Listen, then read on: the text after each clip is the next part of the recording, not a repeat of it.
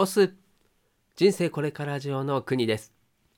この番組では番外編として西野昭弘エンタメ研究所過去記事投稿を毎日配信しています。今回は未来を君へという記事を朗読します。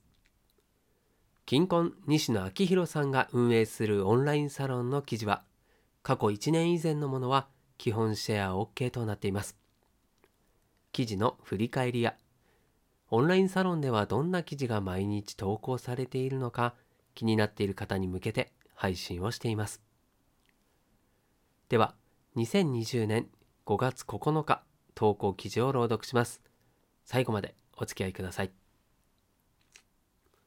さてここ数日はゴリゴリのマーケティング話がマーケティング話が続いていたので今日は一旦お休みして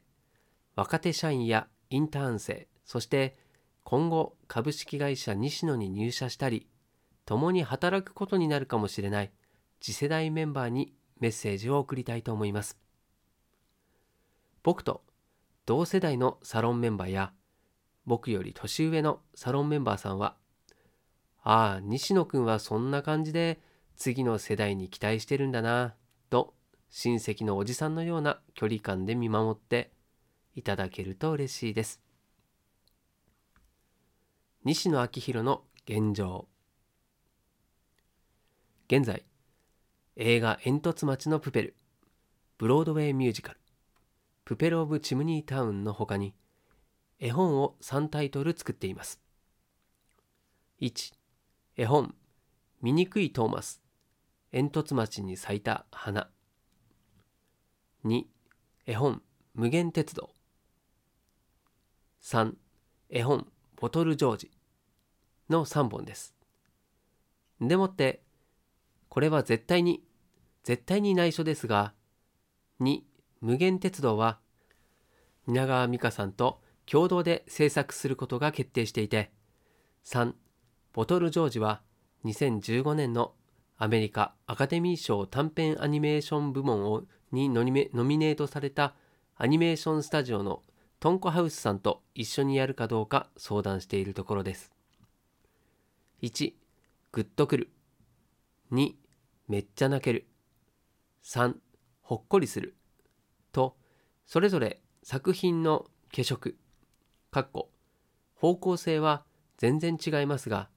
西野が凄まじい才能に恵まれているため、どれも傑作です。本当におめでとうございます。そして、西野は現状に甘んじることなくすでに時事次回作の脚本執筆に入っています。すいません。時事次回作ですね。ここで君にお伝えしておきたいことがあります。未来を君へ。君とはエンターテインメントで世界を取るという目標のもと共に汗を流していたりこれから流すことになったりすると思うのですが僕と君の役割は明確に違っていて0から1の作業で結果を出さなきゃいけないのが僕で1から100の作業で結果を出さなきゃいけないのが君だと思います。IP かっこ知的財産を作るのが僕で IP ビジネス過去プペル ×VR とかを展開するのが君です。君が IP ビジネスを展開していく上で現段階でここは意識しておいた方がいいかもなということをお伝えしておきます。まず西野昭弘の才能はあと10年で枯れます。過去アイコンとしての価値はあると思います。エンタメで世界を取るのなら西野昭弘の IP 開発力がゼロになるという前提で IP ビジネスを設計しておいた方がいいと思います。つまり西野昭弘に代わる IP 開発者の発掘育成をしなければなりません。おそらく演劇畑から見つかると思うので小劇団の舞台に足げく通い常にアンテナを立てておいてください。そしてチャンスを与えないと才能は育たないので会社でリスクを背負ってチャンスを与えてくださいそれともう一つバーベキュー型過去お客さんを作り手として参加させる形で IP ビジネスを展開していく際権利の取り扱いがこれまでよりも少し複雑になりバリューの付け方が難しくなってくると思いますちょっと言ってることが難しいですよねえっと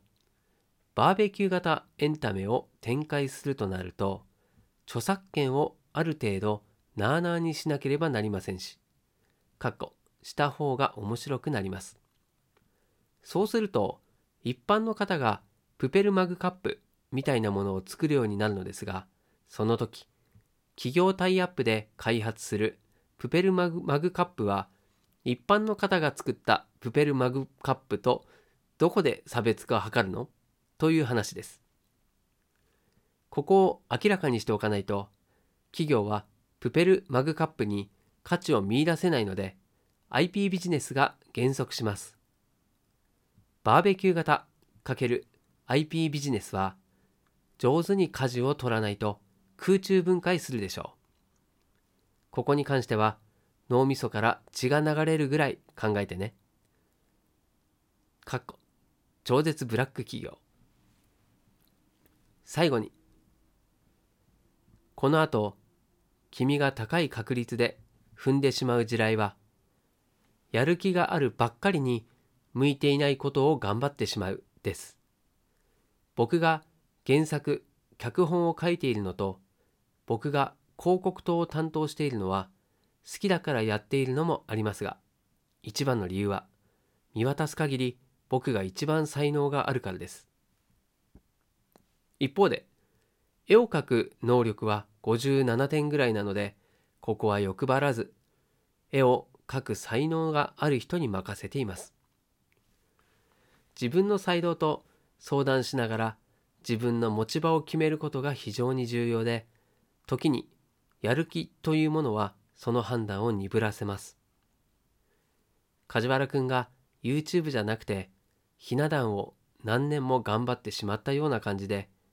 お前の仕事場はそこじゃねえよをやってしまう原因となるのが過剰なやる気です。ここはめちゃくちゃ気がつけた方がいいと思うし、自分一人では気づきにくいことだと思うので、気兼ねなく意見を言い合える同世代同士で定期的に話し合って自分の仕事場を確認した方がいいと思うよ。てなわけで僕は新作の制作に戻ります。あとはよろしくです。現場からは以上です。はい。ということで、朗読は以上です。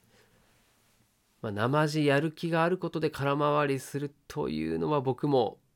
往々にして経験があります。まあ、大抵は本人は気づいてないっていうことが多くて後でね気づくんですけど、まあ、結構な時間と労力を費やしてしまったりしてるんですよね。まあ、自分の役割を知ったりもしくは作ることで何でもかんでもこう手をつけないやめることやることあとは人に任せることを明確にすることを意識してやる気を回ら空回りさせたり分散させたりですねしないようにしたいなというふうにこの文を見て改めて感じました。はいということで今回も最後までお付き合いいただきましてありがとうございます。こちらの記事や朗読がたくさんの人に届くようシェアしていただけると嬉しいです。ではまたこの場所で明日もお会いしましょう。お届けは国でした。したっけね